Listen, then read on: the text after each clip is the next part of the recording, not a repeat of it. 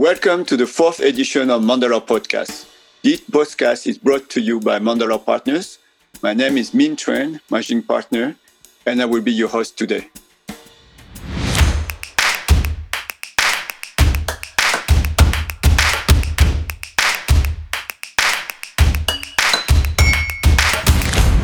So today we are going to um, focus on the insurtech, and we are going to talk to one of the top influencers in the world, Denise Garth, Chief Strategy Officer of Majesco. Welcome, Denise. Thanks, man. I'm looking forward to the conversation. Yeah. So as usual, I'm going to ask you uh, three questions, uh, three uh, questions in three parts. Uh, you know, uh, why are you in insurtech? You know, how do you help the industry, and what do you offer? You know, usually, and then we end up with a portrait chinois with a short, uh, quick question and answer. It's okay. Great. Yeah. So let's start with the, the first one, you know, the why. Um, can you tell us a bit about yourself and how do you end up in the insurtech, sector?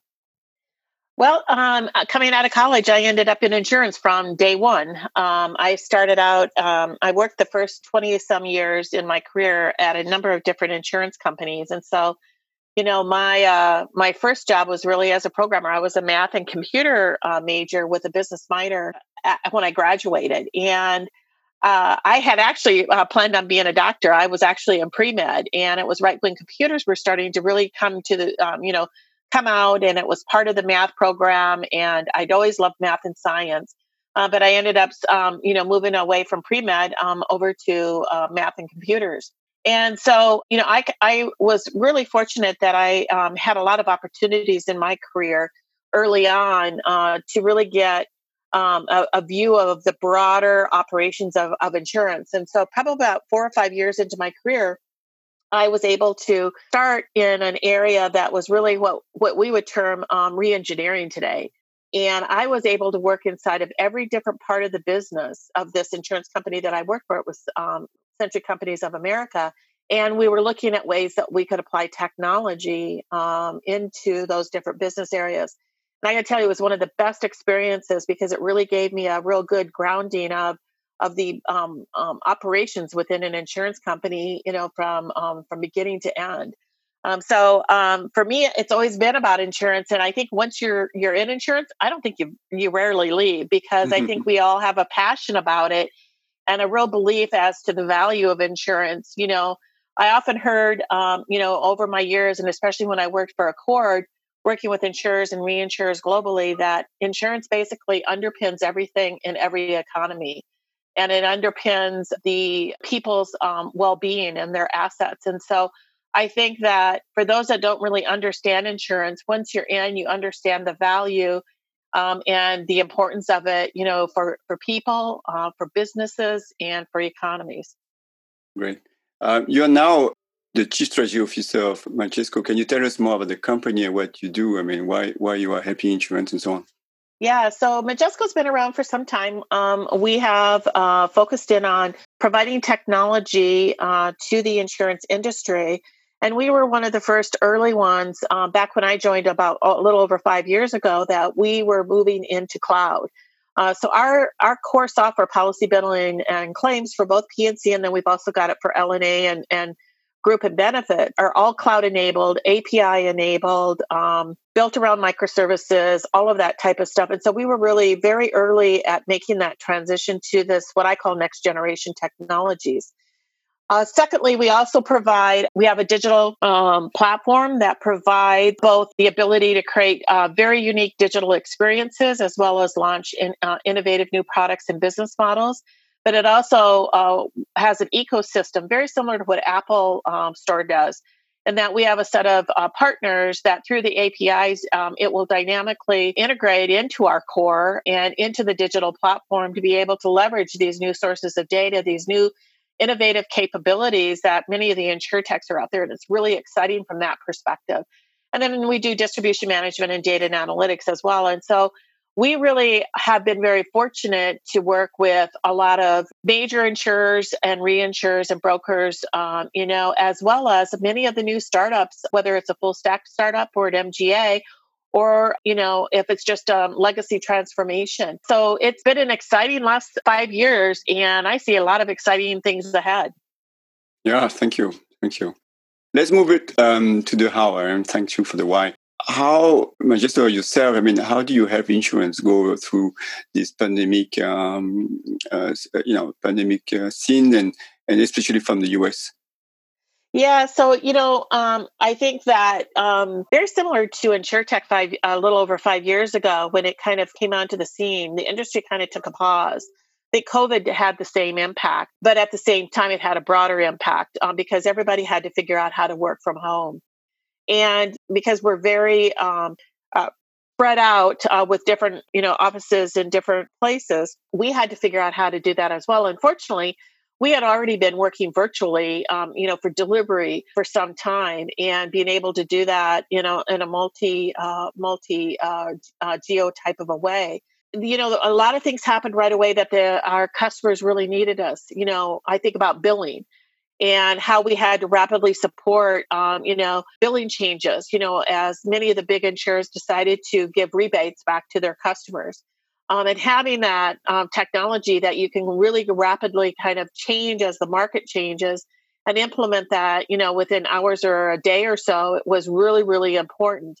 Um, i think what it's also done is it's really highlighted the impact of transformation particularly digital transformation and that we're never going back to the normal. It's going to be the new normal from this point forward and anybody who thinks that they're going to go back into the office and they're going to go back to their um, old processes and it's going to be a, a, combination of manual or those old processes, I think are fooling themselves that we're forever now moving forward with digital at a much more accelerated pace.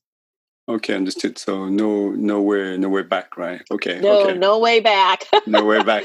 Thanks a lot. Uh, so um, it's it's very interesting. I mean, what do you think are the key driver and challenges for insurance to innovate now that is becoming more important and no going back? Yeah, I think the key drivers, we've always said that there were three three macro drivers. One is the customer, two is the technology, and three is the shifting um, uh, market boundaries. And at the end of the day, it really is about the customer the customer today, whether it's an individual or it's a business owner, is much more digitally adept. They're doing a lot of other engagement on a digital basis with other businesses and companies that they work with. And even their own companies, through particularly through this COVID example, they've had to move very rapidly into a digital world. And therefore, they're going to expect digital type of engagement. And we often talk about the Amazon effect, but I think it's all of the big tech companies have really found a different way of really engaging with people um, that has been really uh, personalized and it's been customized, and that has become an expectation. And at the same time, you know, the technologies have allowed us to do it. But the other threat is is the shifting market boundaries because in the past we always had silos of industries. It's not black and white any longer. Everybody's getting into everybody else's business. And so you know, when you see Tesla going to start its own insurance company to be able to offer insurance embedded, or you see the partnerships emerging, you know, with Ford and Volvo, or you see other partnerships, you know, emerging uh, for other lines of business, uh, like with Microsoft for cyber.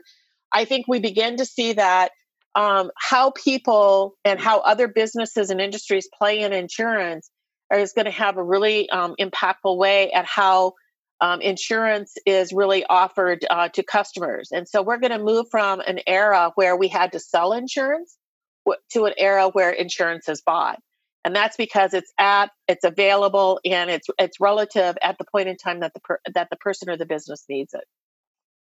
I can see the clear the, the clear key trend, right? But um, in your views, uh, what are the key challenges? You know, going uh, in that direction. I think the key challenges is two big things. First is leadership. Is leadership from the top on down, having that vision and having that courage and having that commitment to make change and to accelerate that change. And along with that, then, is um, making sure that you do have that strategic uh, vision, that you've got plans and you're executing on those plans pretty rapidly to um, be a leader in the industry. And what that means is that we've got to step back and it's not business as usual. So, our planning processes, our budgeting processes, we need to think how we have to reallocate our resources more to the future versus to today. to so that we're able to build that future. And I think those that are able to maximize and optimize your business today because it's paying the bills, but reallocate capital and resources and people to building out the future and a future business model that will be different, products that are going to be different, uh, technology that's um, likely going to be different is going to be really, really crucially important. And trying to build that on top of an existing operation will probably sub-optimize both. So uh, we got to find a way to invest in ourselves. Mm, thank you, thank you. One last question. I mean, what's you know one prediction? You know, what would be the scene? You know, for insurance or insurtech? You know, in you know next year for you or in the next five years, what what would it be? Um, I think um, I think that we will have one of the insure techs that you know we all are trying to monitor and see how they're doing. That are kind of the uh, unicorns out there. I think one of them is really going to stand out and really begin an acceleration of um, of growth, um, and they're going to really challenge um, traditional uh, business models um, based upon how they're using data and how they're using it and having it really a, a full round process from underwriting all the way through claims and then back around and they're able to really uh, adapt those models in real time. I think that's going to be one of the biggest challenges and the, one of the most interesting things that's going to happen. Thank you. Thank you Okay, so uh, our listeners like to, to know to know more about you as an influencer. So I'm going to ask you seven questions in the portrait chinois. You know, if we can do it, a quick question and answer. Are you ready? Yep, I'm right. ready. So, um, if you were a season or an element of nature, spring. Were a country or a city? The U.S. I love the U.S. Nebraska, maybe. no, no, I'm an Iowa girl, born and raised in Iowa. Okay, okay. Uh, if you were a vehicle, an SUV. Uh huh. And if you were a book, Gone with the Wind, my favorite book of all time. Ah. Um, if you were a dish or recipe, ooh, pumpkin uh, scones. Oh, I don't know this one. Um, and if you were a hobby, gardening. Okay. And lastly, if you were a hashtag, laugh. Hashtag laugh. I have a very unique laugh, and I think laughter uh, goes a long ways um, and extends your life. I, I think yeah, we can all hear it, and uh, thank you very much. And I, uh, I, I, now know why you are an influencer in InsurTech. Thanks, man. More than before. yeah, exactly. Thanks, man. Thank you, Denise, and thank you to all our listeners. If you want to hear more about Denise, please follow her Twitter account at Denise Garth. If you want to hear more about podcasts, you can find us at Mandalore underscore mean. This was Mandalore Podcast, InsurTech, a podcast by Mandalore Partners. I hope you enjoy, and I'm looking forward to connecting with you next month.